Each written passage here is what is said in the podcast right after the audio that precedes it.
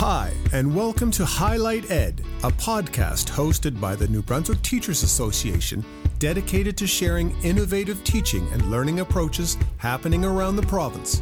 Information on services provided to NBTA members and the benefits of belonging to the NBTA community, and trending issues related to public education in New Brunswick and beyond. Listen to the voices of empowered educators as we highlight the teaching profession and explore how they provide quality education to our students, one conversation at a time.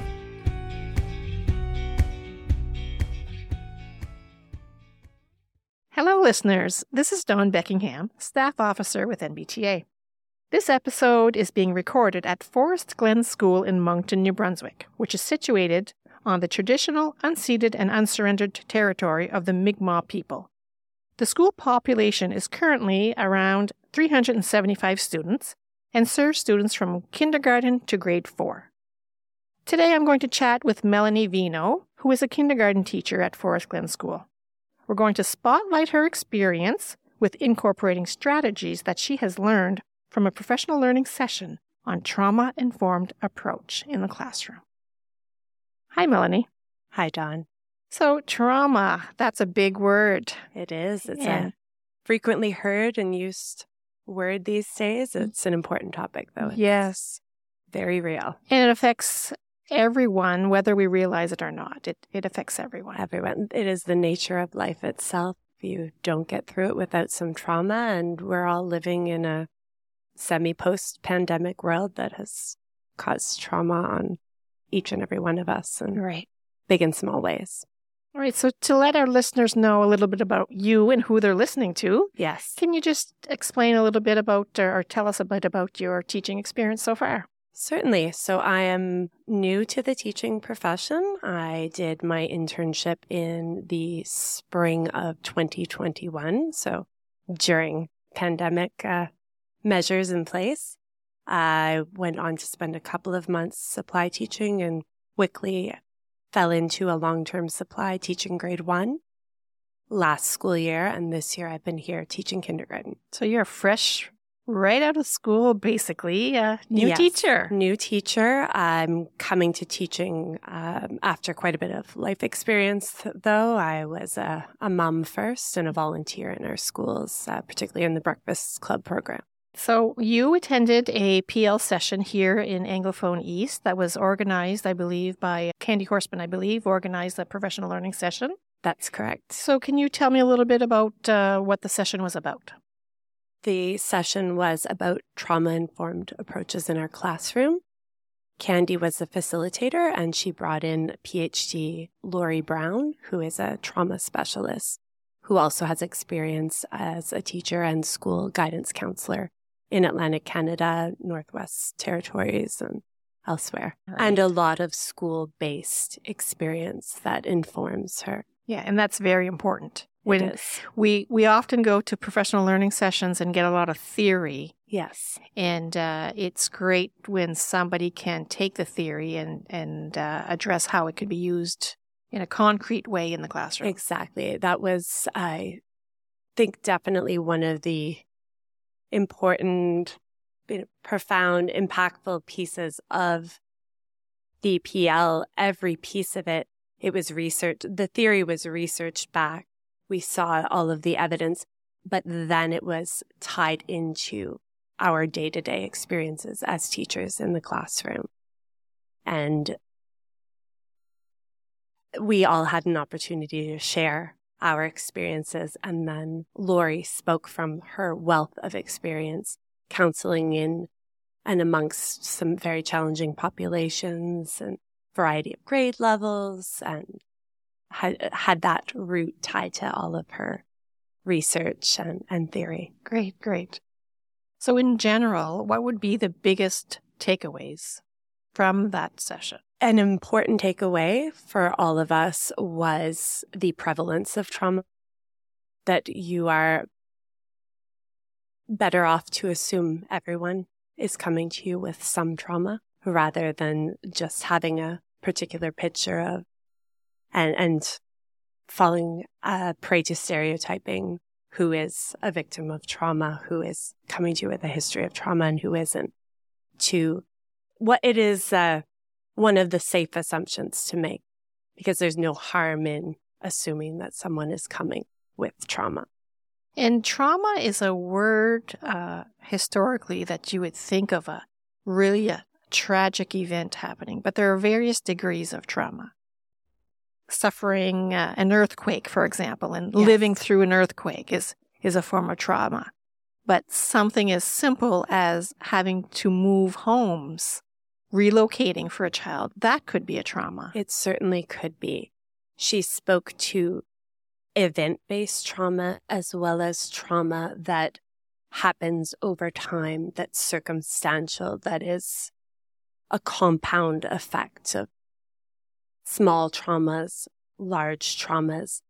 And when the trauma is ongoing like that, as it can be for so many, we think of resilience being built from struggle. But when you are faced with trauma upon trauma, and those around you are also dealing with it, you don't have that opportunity to build resilience. Right. So she looked at ways of us helping our students by creating a trauma informed atmosphere to begin with, which I'll speak of more, um, but also meaningfully helping those dealing with trauma and working to build their resiliency. Resiliency is really important. Huge. And uh, a lot of our students and even adults struggle at this time with resilience. There's been a lot put on on everyone yes. in the last few years, so it's really important information to to know and to seek more more on. Definitely. You wrote just recently um, a post on a, a, district platform where that was a follow up from your from your professional learning session, and you described um, a read aloud time in your classroom for your kindergarten students and what it was and what it is now. Yes. So let the listeners know of what your classroom was previous to this uh, this, this this session. So my classroom read aloud time, which is a very cherished time for me. I am uh, an English literature major and a lifelong book lover. It, it's just such an important time to connect with students to build literacy skills. It opens up the world to them, builds their life experience in a way. Just, it's one of my favorite ways of connecting. It had turned into a state of chaos rather than connection. I was doing all of the things that I had been taught for best practices, designing careful seating, following the literacy guidelines for meeting the outcomes and how I approach the texts and the texts that I chose. But instead of having engaged students who were showing evidence of learning, I had a scene of chaos of children just unable to keep still, distracted or distracting others, over connecting to the text that they were connecting, vying for uh, attention and contact, climbing sometimes over one another despite their assigned seats in the mat that had been carefully chosen. And we're dealing with kindergarten students. We are here. dealing with kindergarten, yes. Five year olds yes. for the most part. There are how many in your class? Uh, at the time, there were 19. 19. So, so if the listeners can imagine 19 five year olds uh, trying to sit, sit. in their squares on an alphabet mat, crisscross with their hands to themselves and their eyes on the book, engaged, waiting until they're asked a question, and then showing with a thumb up that they were ready with an answer. That wasn't really what was happening. So you attended this PL session on trauma informed uh, schools. It changed my practice.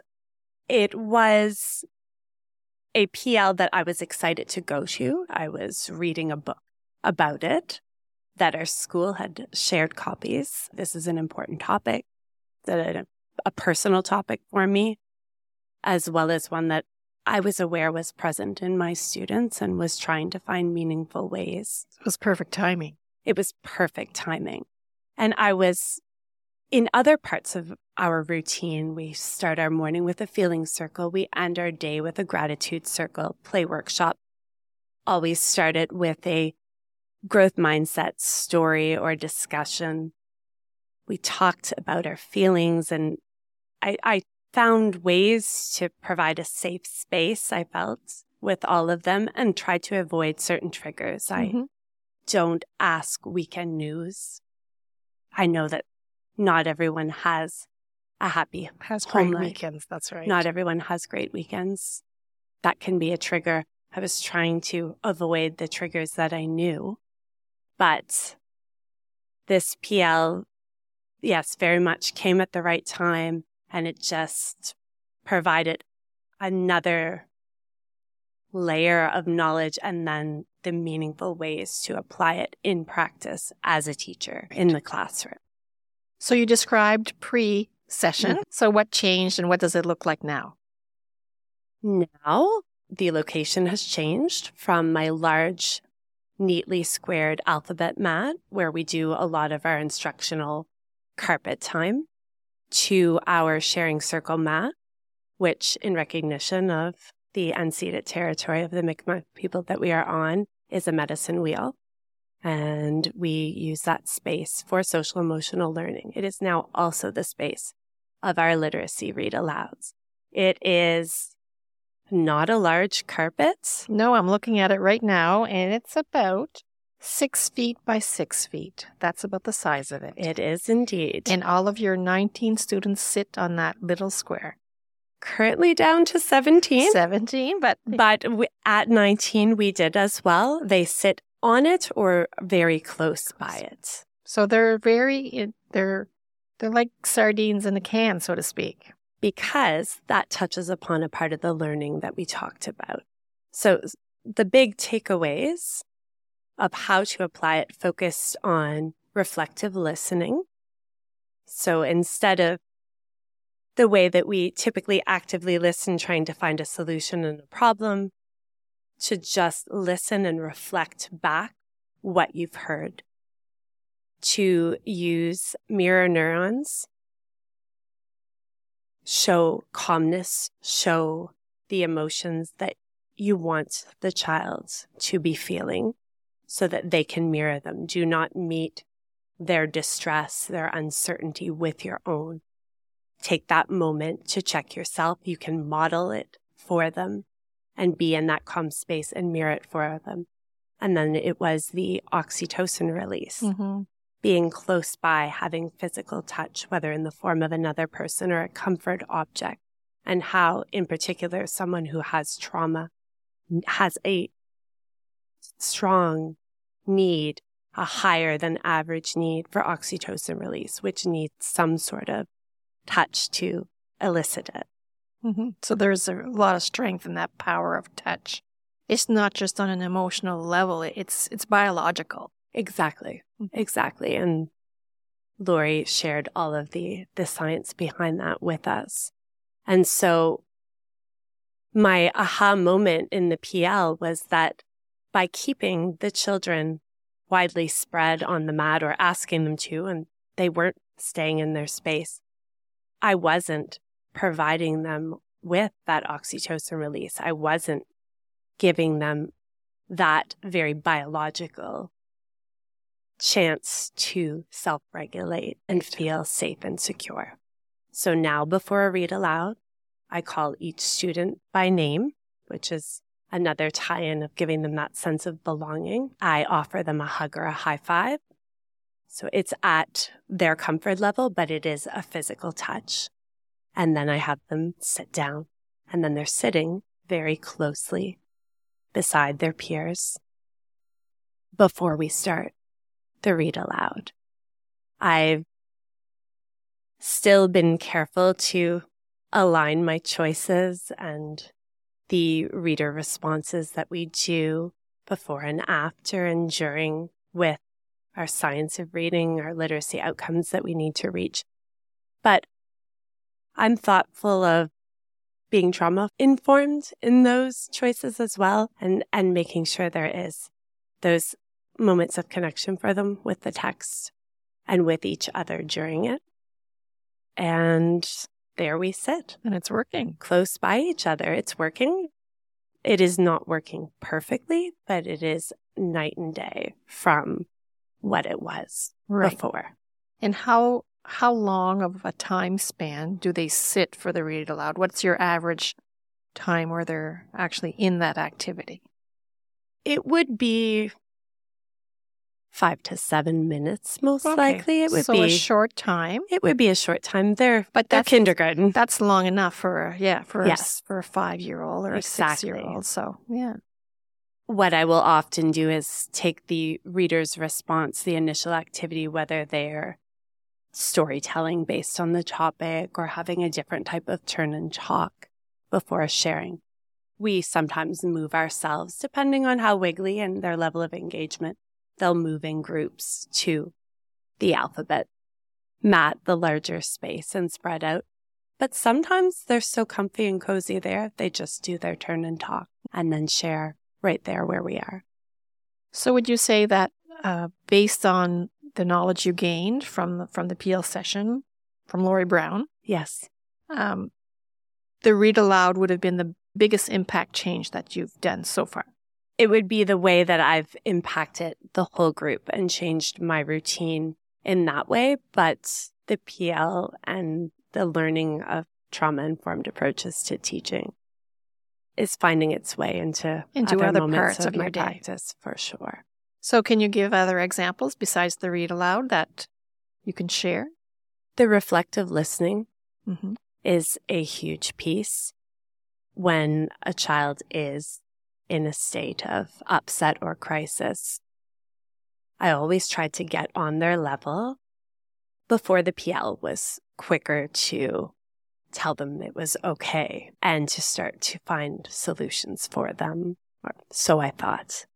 Now, still get on their level, but I, I wait. I wait. I let them have that mirror neuron moment and then I listen to them. For many of these kindergartners, their language ability is limited. Mm-hmm. So you need to allow a lot of space.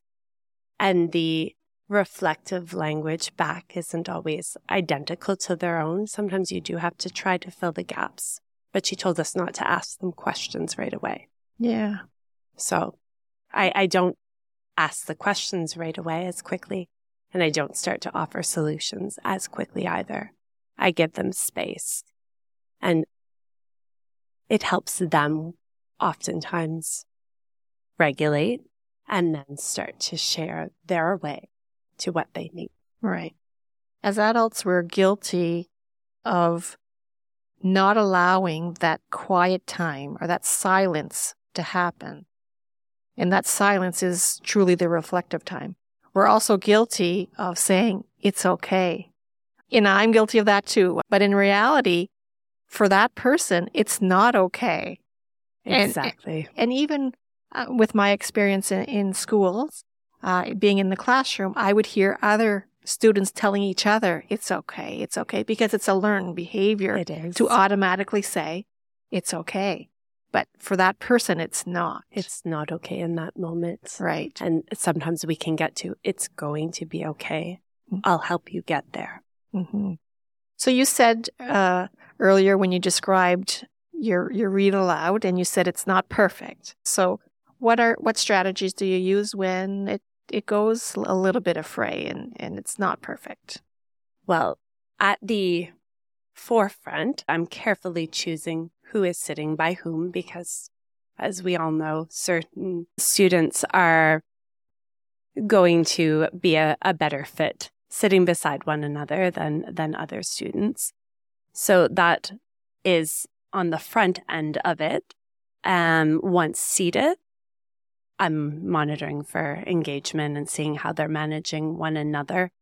There is a few practices in place, of course, to make sure that that's happening properly. I have a one, this is your opportunity to listen. I have two is a, a change of seating.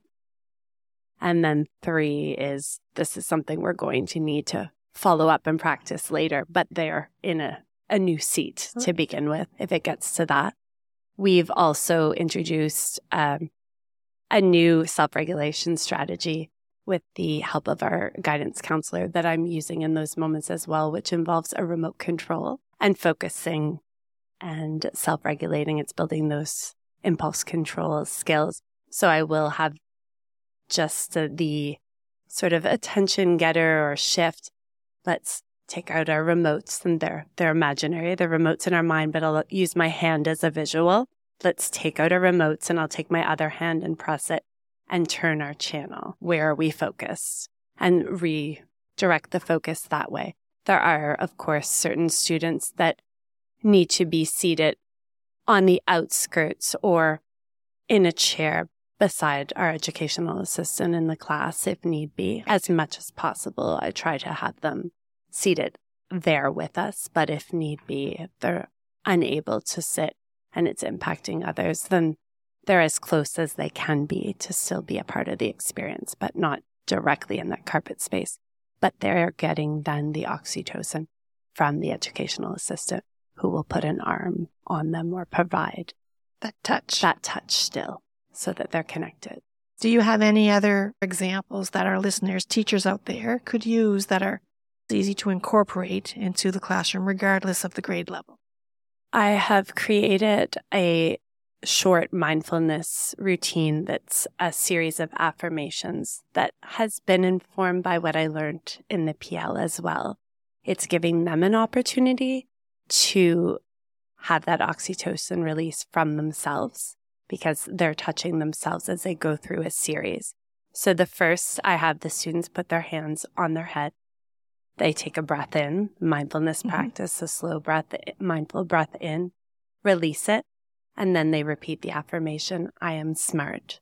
They bring their hands down and they give themselves a hug. So they wrap one arm around the other, their upper arms. I model for them and I show them to give themselves a hug and give that squeeze for another oxytocin release. And then I have them say, I am safe. For kids dealing with trauma, it's very hard for them to feel safe anywhere. So I wanted to make sure that that was a part of our routine and something I could empower them to do for themselves. So I am safe is the next piece. Then they bring their hands into their heart. Another breath in and they say, I am loved. I always make sure to tell them I don't know that every student is hearing it elsewhere. I want them to know that they're loved here. And then I just added an additional one that they reach their hand around. They give themselves a pat on the back and they say, I can make mistakes and learn to make that key piece of philosophy to help them as lifelong learners going forward. Make them realize that we're all growing. We're all growing. They have to be able to make mistakes. That's that's resiliency, right? right? That we make mistakes. We learn from them and we keep going forward. So based on the information that you received at this PL session, the importance of touch you've mentioned, but it's not not necessarily touch from someone else. You could you could release those oxytocins yes. yourself. The power is within yourself. Yourself. Yes. So how do you see if if let's say we're looking into the future, and in September, uh, you of, of next school year, you are then placed in a grade nine classroom. How do you see this oxytocin release being triggered in a grade nine classroom? It would have to look a little bit different. Absolutely. It is the nature of where those students are at, but is important that they have that, that they have that chance to calm down their, uh, have the same and different reasons for being dysregulated, for experiencing trauma coming in, and the same need to feel safe and yes. secure and calm. The wording might change, but the affirmation exercise and that opportunity to have an oxytocin release from yourself, that's something that honors everyone's autonomy and comfort level. And then you build in other ways of being close and connecting. As I said, it may be through how you assign small groups and what you assign them for Right. But even as an adult, we can do that self, the self hug. Self hug, absolutely. You know, that's. And you can always offer other opportunities. I, the other day, I had a colleague come in. She knew I was having a difficult day, said, I'm going to ask. And if you're not comfortable, say no, but you look like you could use a hug, A hug, the yeah. power of touch. I said, you know what? I could. Thank you. And it was just quick, but that moment of connection and that, that squeeze, that physical touch, that really helps us regulate. And it is because of that oxytocin release. Fascinating, isn't It it? is. It Yeah. really is. And I'm continuing to read and learn and explore and find ways to apply it. And as a teacher, you're always learning. You're you never stop learning. Absolutely. you never stop growing. It doesn't matter uh, at what level you're at, what what year you're in. There's always opportunities to learn, to grow, to to improve your practices because it just reflects right back on the students learning and making them more successful. Exactly. And while I do have much work to do in the other areas, and those are also on my on my list to do over the summer and where and when I can fit in time before then, I feel that this area is essential to make sure that I'm addressing the needs of these students as much as possible in this area so that they are safe enough and calm enough and the classroom for everyone is regulated enough to get to the academic learning pieces meaningfully. Well, I hope through all this learning you do take time for yourself, Melanie. It's And- important. Yes, you do need to take a break. So during the summer months, yes, learn, please do, but also uh, remove yourself from all of this and, and take some time for you. Thank you. I appreciate that. Well, I want to thank you for your time Thank that you. that we spent together. I really appreciate it. I wish you well as you start your profession in the in the teaching profession, and uh, I know you're going to learn uh, lots and go far because you you just give off that energy that you you want to grow and improve. So I th- I thank you for that on behalf of all of the students in the, in the province, and uh, thank you for your time. Thank you for taking the time to highlight this important topic and for those kind words. Great. Thank you for listening to Highlight Ed. If you know of an inspiring New Brunswick teacher that would make a great guest on one of our episodes, please let us know. Don't forget to hit follow to not miss out on our future podcasts. Stay well and remember, teachers do make a difference.